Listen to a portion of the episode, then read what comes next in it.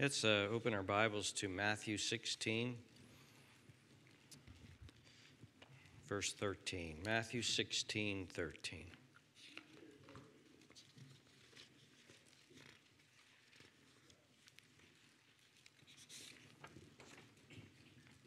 Let's pray together. Father in heaven, we praise you, we thank you, we worship you, and we ask now as we open your word that you would give us grace you would help us. We pray that you would be with us and that you would be teaching us through the power of your Holy Spirit. By your great and majestic power, you would change and transform our lives, strengthen us, deepen our faith, help us to see Jesus, help us to rejoice in his greatness, help us to understand, and help us as we face a world that um, is in rebellion against you that as we side with the Lord Jesus, we pray that you would help us to have the boldness and courage to, to continue with that conviction and help us to see the conviction uh, in the apostles this day and, and share that conviction in our generation. Bless and be with us now, we pray. In Jesus' name, amen. in Matthew chapter 16 and verse 13, we come to a major transition in the book of Matthew. Many, many um, commentators and such, uh, rightfully, I believe, see this as a pivotal turn.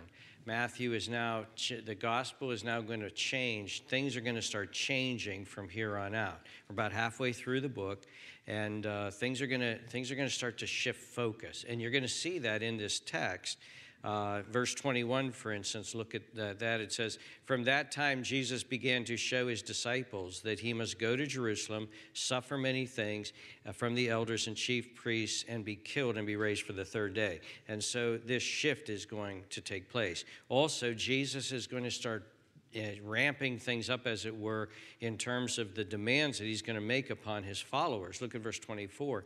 Then Jesus said to his disciples, If anyone desires to come after me, let him deny himself and take up his cross and follow me. So things are definitely ramping up. Now, this is also Matthew 16. Uh, 13 to the end of the chapter is also a chapter that is packed full of stuff and lots of issues surface from this text and, uh, and so we're going to slow down here a little bit in this text and spend uh, some weeks unpacking that. Uh, Peter is called the rock. He is given the keys of the kingdom. What does that mean? What are these keys? He's also called Satan in the same text. And so Christ will build his church, and the gates of hell will not prevail against it. Gates of Hades. What does that mean? Jesus is going to talk about his suffering and his death, and then he's going to call us to follow him along in that. And so this is a very, very in depth, extremely important text. We're going to take our time through it.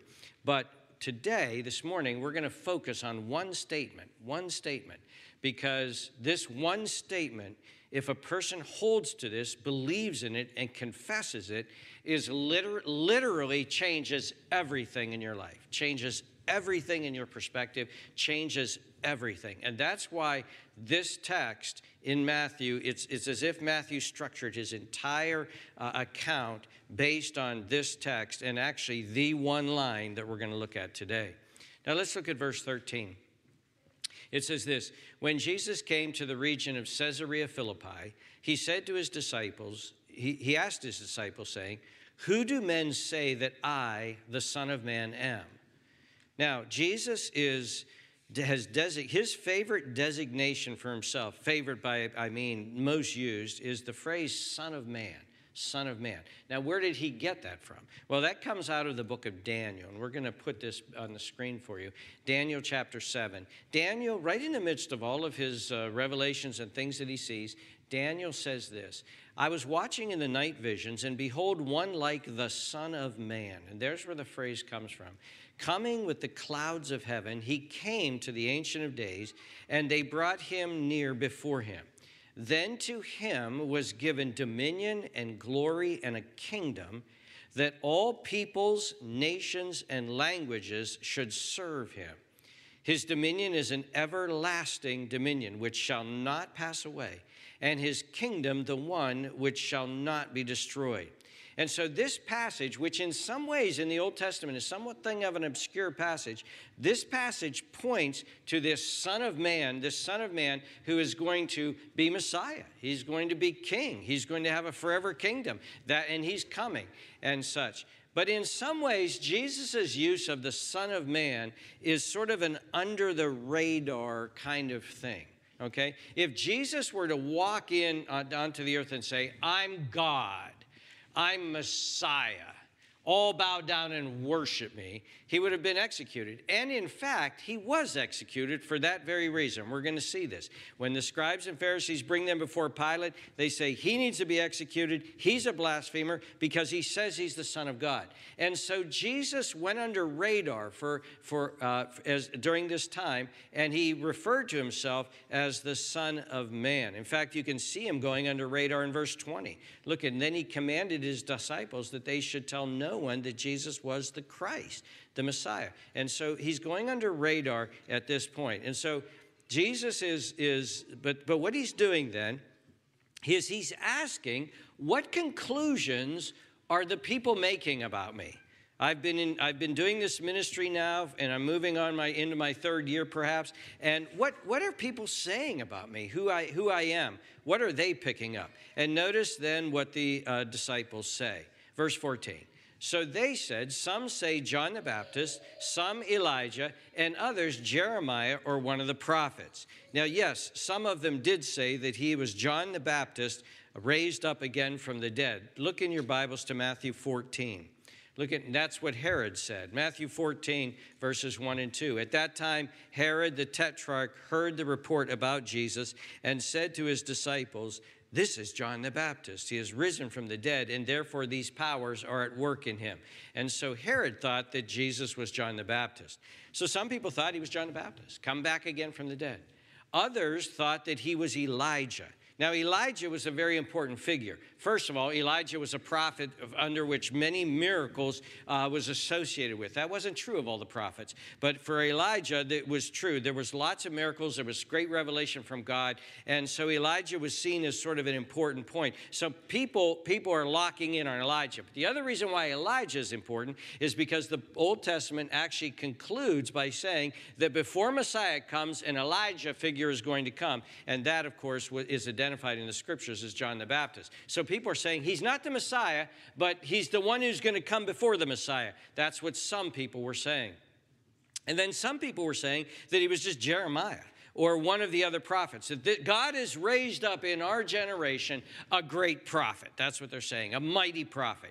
And so they just thought that that's, that's who he was, one of the prophets. But then we come to verse 15.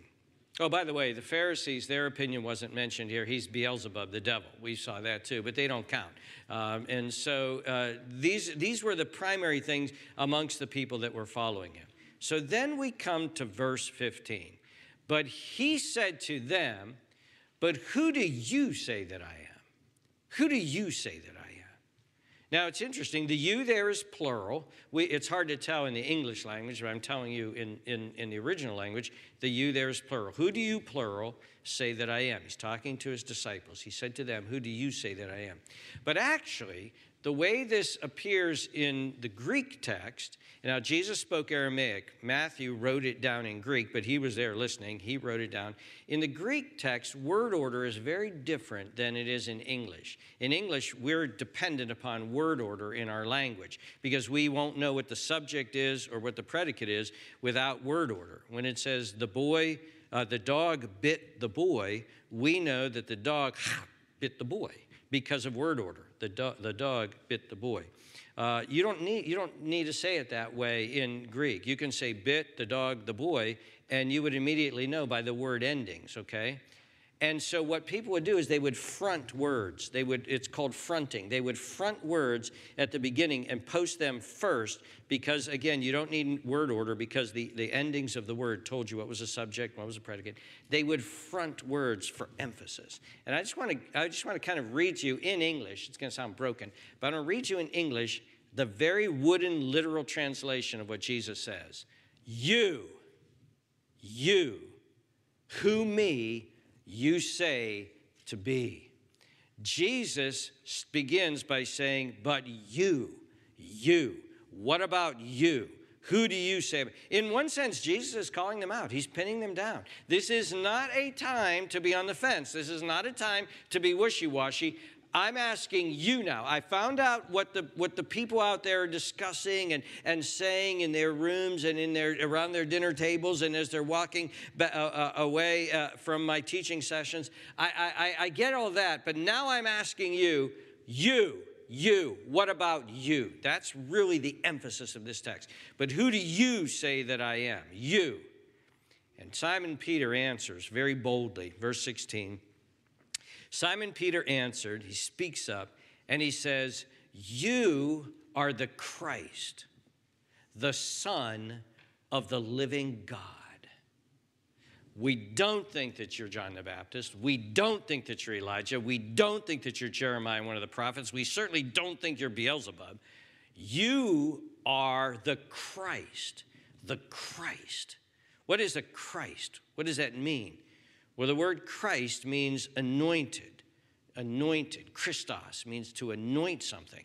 And when we still have this word in the English language, we still do. When they, when they christen a, a boat, uh, a ship. They'll take a, a, a, bottle of champagne and they'll smash it against the hull of that ship, and the champagne splashes all over. And that's called christening that, that, that boat. And that's, that, that actually comes back to this Greek word Christos, which means anointed when the priests were, were, were put in office, and we have this wonderful example in the Old Testament of, of Aaron when he becomes the high priest, the anointing oil is poured upon his head, and the anointing oil goes down over him. When, when uh, Samuel goes to find uh, the next king of Israel, uh, and when Saul is rejected, and he comes upon the little boy David, he pours the anointing oil on him. He anoints the king. And this anointing oil symbolized the coming of the power of the Holy Spirit upon them.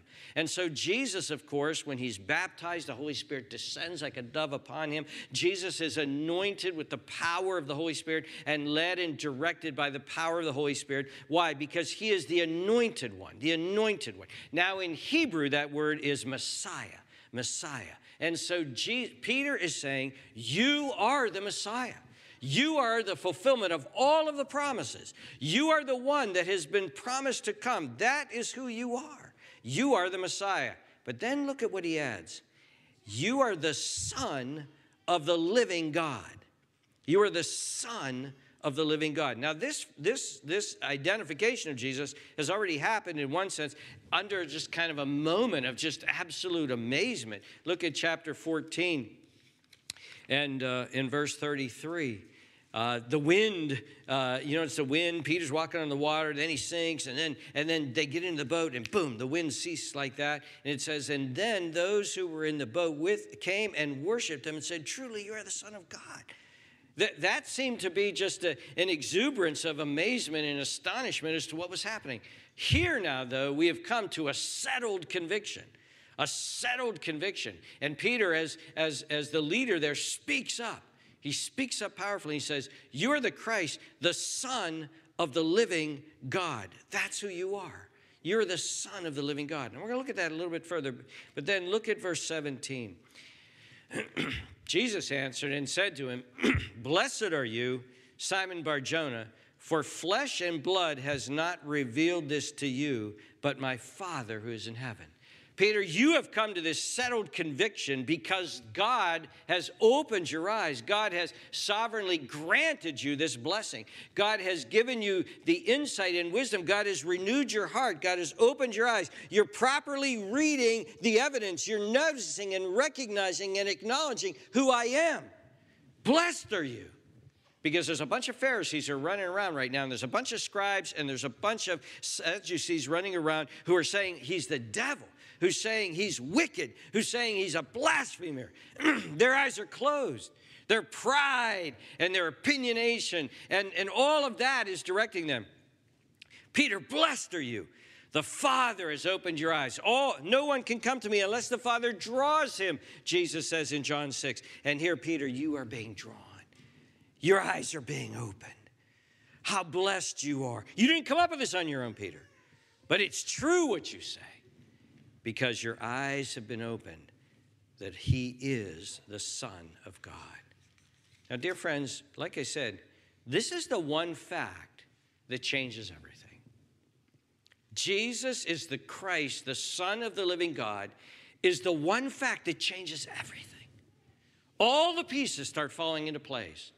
All of life suddenly begins to start making sense. All of the Bible comes together in one theme. All of reality starts to click. And all kinds of facts get associated with this one great fact you are the Christ, you are the Son of the living God. Think of it. What does this mean? Well, let's just think of some of them. Number one, there is a God. There is a God. You're the Christ, the Son of the living God. There is a God then. And He's a living God. And He's the one true God. Another thing that flows out of this He sent His promised Messiah into the world. And Jesus of Nazareth, the baby born of Mary, the, the young man who grew up in Nazareth, the builder and carpenter there in Nazareth for all those years, this Jesus out of Nazareth is actually the Christ. He is the Son of the living God. All of the Old Testament promises point to him. He is the child of, of, of, the woman who's going to crush the serpent's head. He is the promised Abraham, a seed of Abraham who's going to bless the world. He's the promised seed of David who's going to rule in a kingdom forever and ever and ever. He is the suffering servant of Isaiah who's going to die for the multitude. He's the Son of Man that Daniel talked about. All of the promises are in you. You are the Christ, the Son of the living God. That's who you are. And notice here, too, he is God's son. You are God's son, the son of the living God. And therefore, he reveals the Father to us. In Hebrews chapter 1, verses 1 to 3. Listen to these wonderful words and look at them about what the Bible says about God's Son and what God has done through his Son. It says this God, who at various times and in various ways spoke in time past to the fathers by the prophets, has in these last days spoken to us by his Son, whom he has appointed heir of all things, through whom also he made the worlds. Now listen to this, verse 3. Who, being the brightness of his glory, some Bibles translate that the, the, the radiance of his, be, of his glory, the radiance. It's like when you go out on a sunny day and, and, and you put your face up and you just feel the warmth and the energy of the sun radiating upon you. And those radiant beams have traveled all of those millions of miles from the sun to you. Jesus is the radiant glory of the Father. He's one with the Father, and he, he, he beams his glory, and he's the brightness of his glory. And then notice next, and the express image of his person. We use the phrase like father, like son. Here it's used in an, in an extreme, almost infinite way. He is the express image of his person. When you see the son, you see the father, upholding all things by his, the word of his power. And when he had, had by himself purged our sins, sat down at the right hand of the throne of majesty. This is who Jesus is. He re- is God's son, and he reveals the Father to us. We know God by knowing Jesus. And that's why in John 14, 9, when the disciples said, Show us the Father, Jesus said this. Jesus said to him, to Philip, Have I been with you so long, and yet you have not known me, Philip? He who has seen me has seen the Father. How can you say, Show us the Father? Look in my face. Look at me. I am the Son of the living God. In me, you see the Father. I am the exact representation of his very person. And that is what the Bible teaches. You see, dear friends, and if that's true, then there is no other way of salvation. There's only one way of salvation. In fact, just a few verses earlier, Jesus said this in John 14, 6 I am the way, the way, the truth, and the life. No one comes to the Father except through me. Jesus Christ is the Son of God, the living God. There is no other religious leader who even claims to be that. Muhammad never claimed to be that. Muhammad claimed to be a prophet, a human prophet who was given revelation from Allah. That's all he claimed. He never claimed to be the very Son of God, the eternal Son, the Son of the living God. No. The, whole, the Hindu holy men maybe want to eventually be God like, but they never claim to come down from heaven as the Son of God. Buddhists and Buddhism doesn't teach that God incarnates. They don't even teach that God's a person. They teach that God is, a, is an inanimate force, a life force, uh, a, a sort of universal force. Joseph Smith, even for all the exalted claims that he made, never claimed to be the Son of God. He claimed that he met an angel, and the angel told him and said things that became Mormonism. And certainly the mere secular philosophers, Darwin and Marx and those kind of uh, fellows, Immanuel Kant and others, they don't claim by any stretch to be, to be the Son of God. They don't even claim that there is a God. This claim is, I am the Son of God. And Peter says, I've come to the settled conviction. You are the Christ, the Son of the living God. That means there's only one way of salvation. And when Peter started preaching after the resurrection in Acts chapter 4, we're not putting it, I didn't get this one in the board, so just listen to me. In Acts chapter 4, Peter is preaching and he's speaking to the Sanhedrin, and he says this Nor is there salvation in any other. For there is no other name under heaven given among men by which we must be saved. You're the Christ, the Son of the living God. And one of the implications of that is there's no other way of salvation but through you. And Jesus said the same thing. But finally, you are the Christ, the Son of the living God. That means that this is a not only a one way of salvation, it's an amazing way of salvation. It's an amazing way. God sent his son. God sent the radiance of his glory. God sent the express image of his person. God sent the beloved word who was in the beginning with God. God sent the one through whom and for whom he made all things. God sent his beloved, his beloved son. God sent him into the world. If you are the Christ, the Son of the living God, in one sense, you could ask him, What are you doing here? Why aren't you back up there in all of your glory? Because the Father sent me. I've been sent. I, the Son of God. He didn't send angels, He's done that. They've been zipping around back and forth for centuries now. But now He has sent me, the Son. That's what Jesus is saying here through this. And not only this, but God has sent His Son to die as a sacrifice for us. Notice this text. Notice how this text holds together. Verse 15 Who do you say I am? Verse 16 You are the Christ, the Son of the living God. Verse 21 from that time, Jesus began to show his disciples that he must go to Jerusalem and suffer many things from the elders and the chief priests and the scribes and be killed and be raised the third day. The Son of the living God, the Christ, is going to be rejected, suffer, and is going to be executed. It was too much for Peter. He couldn't handle it. Verse 22 Then Peter took him aside and began to rebuke him and said, Far be it from you. I just proclaimed you're the Son of the living God. You're not going to die. And yes, dear friends, he is going to die. That's salvation the Son of the living God dies for sinners, dies to save. God sends his son. Go on a mission, save them, die for them. Go on a mission. Let's redeem this world. And the son obeys. The son desires to do his father's will. He loves the father and he loves the sheep and he's going to die for them. It's an amazing salvation. And see, dear friends, what happens when you grasp Jesus is the Christ, the Son of the living God. Your vision just explodes into the glory of this great God who saves because he's so good, who saves because he's so loving. This God who's sacrificial, who sacrifices his own son. This God who is secure, is more concerned about our salvation than we are. This son who is so good, who so reflects the Father's love, who so reflects the Father's concern for us. This son who is so good, who gives his life for us. Dear friends, this is it. Doesn't get any better than this. It couldn't be. We can't even imagine anything any better than this. It's a wonderful salvation. And Jesus is the Christ, the Son of the living God, puts it all together. Let me tell you a little story, something that happened to me last week. I was here in the church building.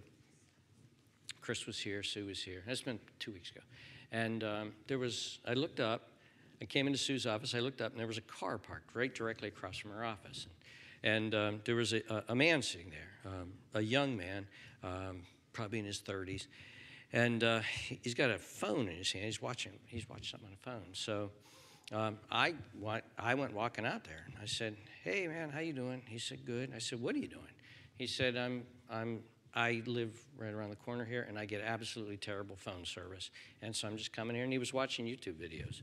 And um, I said, I get it, dude. I said, I live right around the corner too. And if I'm standing on my front porch talking to somebody and I just go like this, I drop the call. Okay. And I call him back. And if I accidentally go like this, I drop the call. And he started laughing and we were talking. And I said, uh, So I guess just kind of reaching out to him, you know, hey, so what do you do? And how long? You grew up here? Yeah, yeah, And just live around here. Okay, yeah, cool, dude. So then I said to him, Where do you go to church? He said, Dude, I don't go to church. I said, No, you don't go to church. No. He said, he said, but wait, wait. He said, but I, I, believe, I believe like there's somebody up there. But I don't believe in any religion. I don't believe in any church. I don't, I don't do any of that. I, he said, I, I, I, you know, he said, I think that's all right. He said, in fact, I kind of think maybe the American Indians had it right, you know, and, uh, and, you know, maybe they were right. I don't know. I don't know, you know. And so he's, he's, he's giving me his theology and, and he's articulate and he's, he's obviously thought about it. And, and he had a lot of things that, that were right, but there was a lot of stuff he just didn't know. So he's kind of agnostic, kind of, yeah, there's maybe a God there. And so, I stopped. Finally, when he, he kind of gave me his whole, his whole theology, I said, uh, Can I share with you how I kind of landed on all these questions? And he said, Yeah, sure, go ahead. And I said, I landed right here. Jesus Christ is the Son of God. And I said, If Jesus Christ is the Son of God, all of these other questions start falling into place. He said, What do you mean? I said, Well, I said, first of all, you were saying, you know, how do we even know if there's a God? I've been thinking this, I've been thinking that. How do we even know? I said, imagine if you were God, wouldn't, there, or if there is one true and living God, wouldn't he, wouldn't he want to reveal himself to us and tell us about who he is? And I said, and God did that by sending his son. And I said, and so when, if, if I come to the conviction Jesus is the very Son of God, then I sit at his feet and say, Teach me about the Father. And I said, Some of the stuff that you were saying, you got absolutely right. Look around. God created this. This, this, didn't happen by chance. I said, and there is a God in this. And then I and then I want to say, but here's another thing. Jesus Christ is the Son of God. And I said, guess what?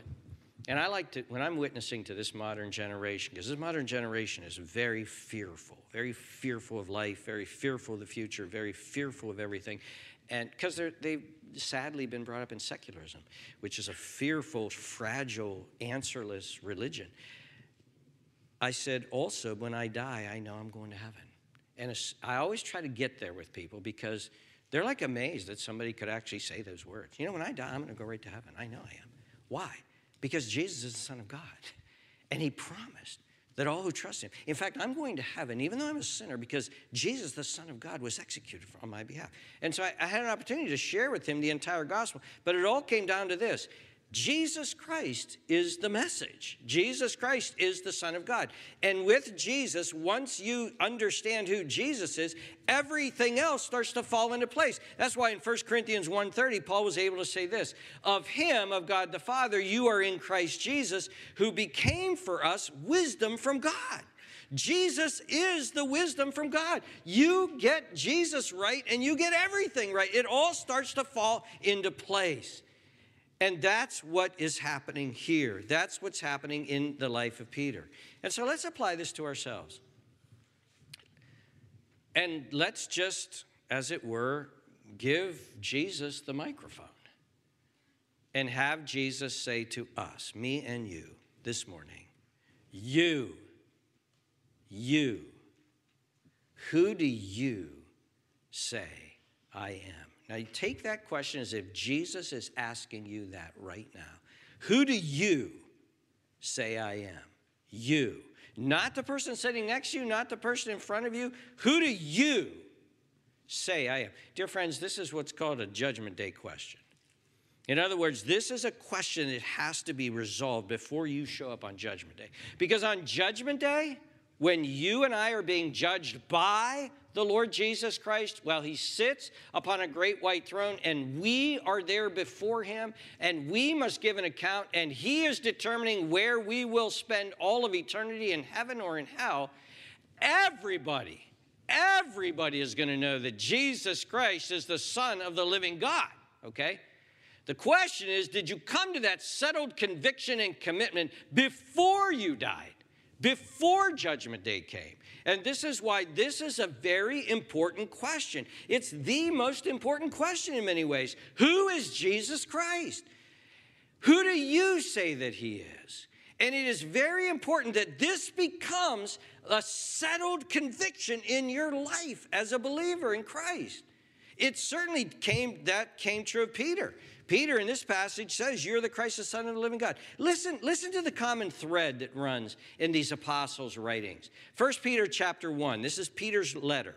1 Peter chapter 1, verse 3. Peter starts off right at verse 3.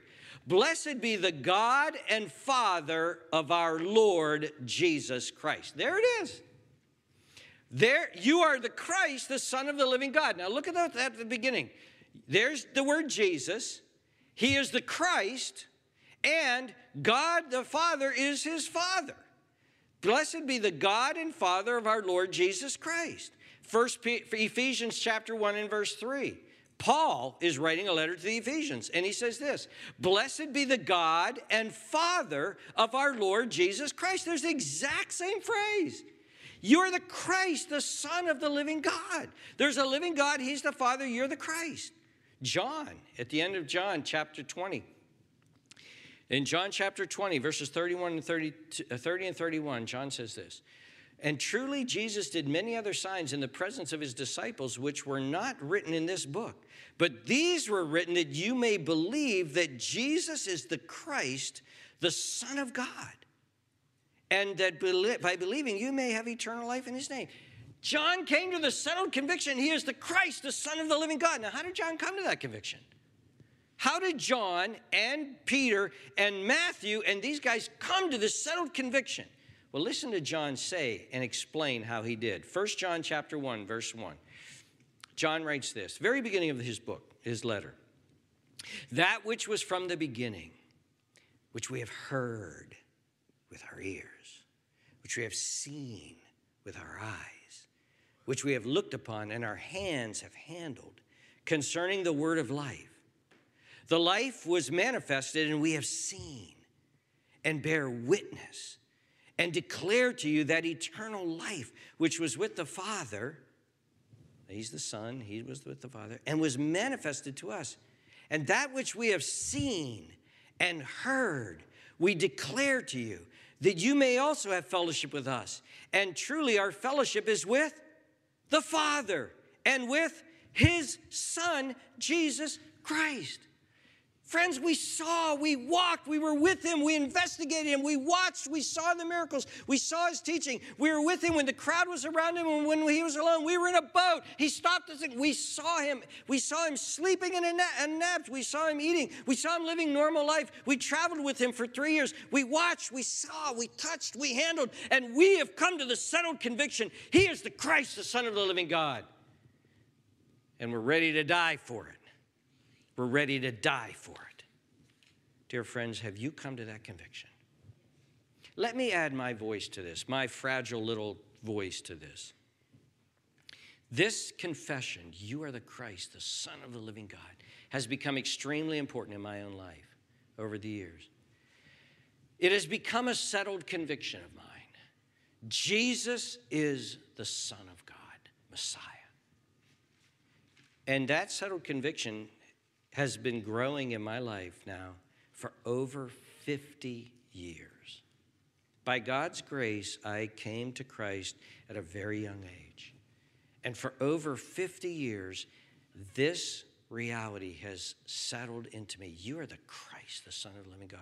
And I'm going to give you three examples, three sort of ways that this means so much to me. And I hope that it will mean so much to you. Number one, trial when trials come. And dear friends, trials are going to come. Nobody gets out of this world trial free. Trials are going to come. You're going to be in emergency rooms. It's going to be you or a loved one they wheel in there. You're going to be in funeral parlors, funeral homes. You're going to be through difficulties. You're going to go through struggles. You're going to be alone at times, and you're going to be afraid. You're going to be awake at night. It's going to be dark, closes in on you, feels like it's oppressing you. And you're going to be afraid. And all of your thoughts during some of those trials and difficulties are going to be a jumble. And, and you can't, and panic is setting in. You, you begin to panic. And God is confusing you at that time because how can this be for good? How can this be right? How can this be wise? How can this be helpful? No, this, this seems so wrong. This, this seems hurt. This seems, this seems uh, like you're mean. I, I, am confused. I don't know why. Will, will this person die? Will this person walk out on me? Will I, will I be able to make it? What, what is happening here? And it was, it's been during times like that, dear friends, that I don't know what's going on. I don't know what's going on. That I would just stop myself and I would say, But you are the Christ, the Son of the living God. You see, dear friends, I couldn't let go of that. You are the Christ. I don't know. I don't know a lot of stuff. Honestly, I literally have this conversation with myself at times. I don't know a lot of things, but I know that you are the Christ, the Son of the living God, and I am not budging from that. I am not budging from that. I'll tell you another one doubts. Doubts. Doubts assail everybody. And one of the reasons why we all doubt is number one, we have little faith, and number two, we have a terrible, terrible enemy who is Satan, who is a liar, who hates God, and wants us to doubt anything about God. Doubt that God loves you. Doubt that God's for you. Doubt that God's in control. Doubt that God is working all things together for good. Doubt that God even exists. His first recorded words of the devil are this Has God indeed said, You shall not eat of any of these trees of the garden? Is that what God said? You sure that's what God said? Did God actually say that? What a nasty thing to say. What a terrible God he is. How about when he had this very Son of God starving to death in the wilderness at his weakest moment? And he said, If, if you are the Son of God, make this stone into bread. If you are the Son of God, throw yourself off the temple. There's a serious doubt here whether you actually are the Son of God. And you don't you think he's gonna leave you alone? He's not gonna leave you alone. He's going to put seeds of doubt in you. How could God possibly love you? How could God be for you? How can this all be working together for good? How do you even know Christianity is true? How do you know the other religions aren't true? There's a lot of other religions and people who believe in them. How, how, how, do you know this isn't all a bunch of hogwash? And there's nothing that's true out there. There's nothing. There's a lot of really cool and fancy and hip atheists a lot of smart people are atheists. A lot of popular people are atheists. How could you ever know? How could you ever know? And, dear friends, as I've been assailed by doubts in my life over these 50 years, there's times that I've been assailed by doubts. I keep coming back to this one thing You are the Christ, the Son of the living God. I'm not walking away from that. I, I know too much. I know Jesus is who he is, claims to be. It's a settled conviction of mine. And you know what I sometimes do? Sometimes do? I, I, I doubt my doubts. And I say to my doubts, wait a minute, you're asking me to deny that Jesus Christ is the Son of God and to walk away from that and to take all of the consequences. Well, let's guess what, doubt? What if you're wrong? And what if he is? And what if I will stop? No, no, no, no, no. I am never walking away from him. He is the Christ, the Son of the living God. And finally, like I said, in witnessing, in witnessing to people, you just have to constantly bring them back to this. You are the Christ. I got one message. I'm a broken record. I got one message. In 1 Corinthians 2 2, Paul said the same thing. For I determined to know nothing, not to know, not to know anything among you except Jesus Christ and Him crucified. Dear friends, do you have a settled conviction? Jesus is the Christ, the Son of the living God. If you do have that conviction and that is settled in you, and there is something in your heart saying, Amen, Amen, He is, blessed are you. You didn't come to this on your own. It's not because you're smarter than everybody else. It's not because we're more spiritually insightful. It's not because of our upbringing. It's not. Now, that call could have contributed, and bless God, He uses that.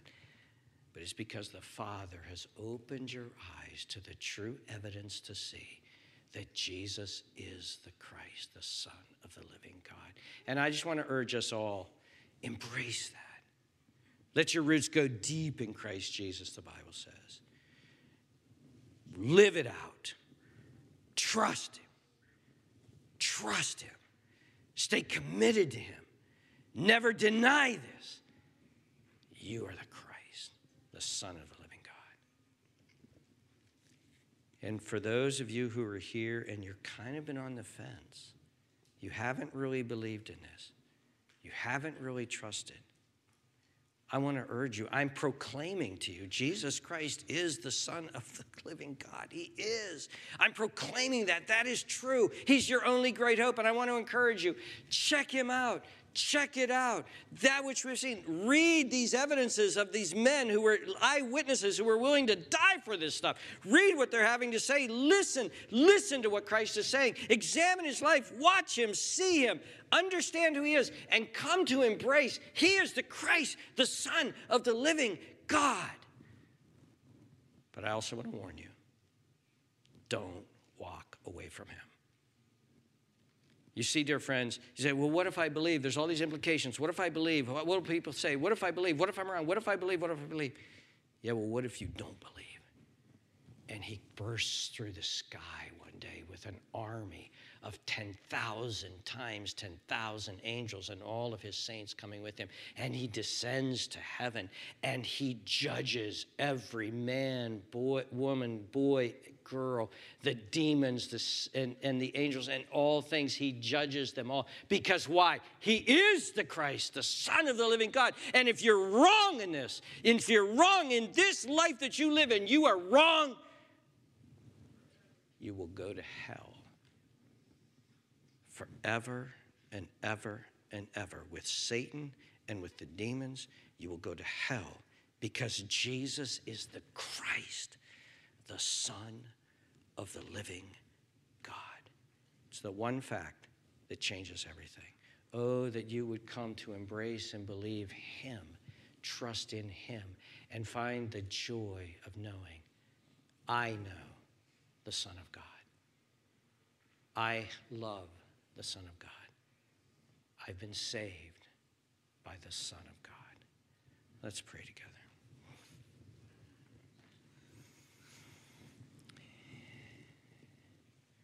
Oh, Lord Jesus, we look at you through the eyes of faith. Sight is coming when we're with you, but now through the eyes of faith, we look upon you and we proclaim you. You are the Christ, the Son of the living God. We praise you, we glorify you, we bow before your greatness. We're astounded at your love for us. We need to just simply pause here now and thank you. Thank you that you came. Thank you that you sought us out like a good shepherd. Thank you that you were executed for crimes that you never did. They're crimes that we did, they're sins that we committed. Thank you that you loved us so much that you would not have us perish, you would die on our behalf. Who are we that we would have the very Son of God die for us? Who are we that we would have an interest in your blood? Who are we? Well, we are the blessed ones. You have blessed us. You, we didn't come on this on our own. Thank you, Father. Thank you for opening our eyes and letting us see the Son. Help us, we pray, to go through our lives with the deep settled conviction that Jesus Christ is the Son of the living God. Know that those who are here and have not known you taste of your power met you personally, face to face, as it were, believed upon you, trusted in you. Oh, Father, save them. Save them from the devil and his lies. Save them from this wicked world that would drag it down with them. Save them, I pray. Save them that they may proclaim, even this day, Jesus is the Christ, the Son of the living God. We praise you and thank you. In Jesus, your precious name.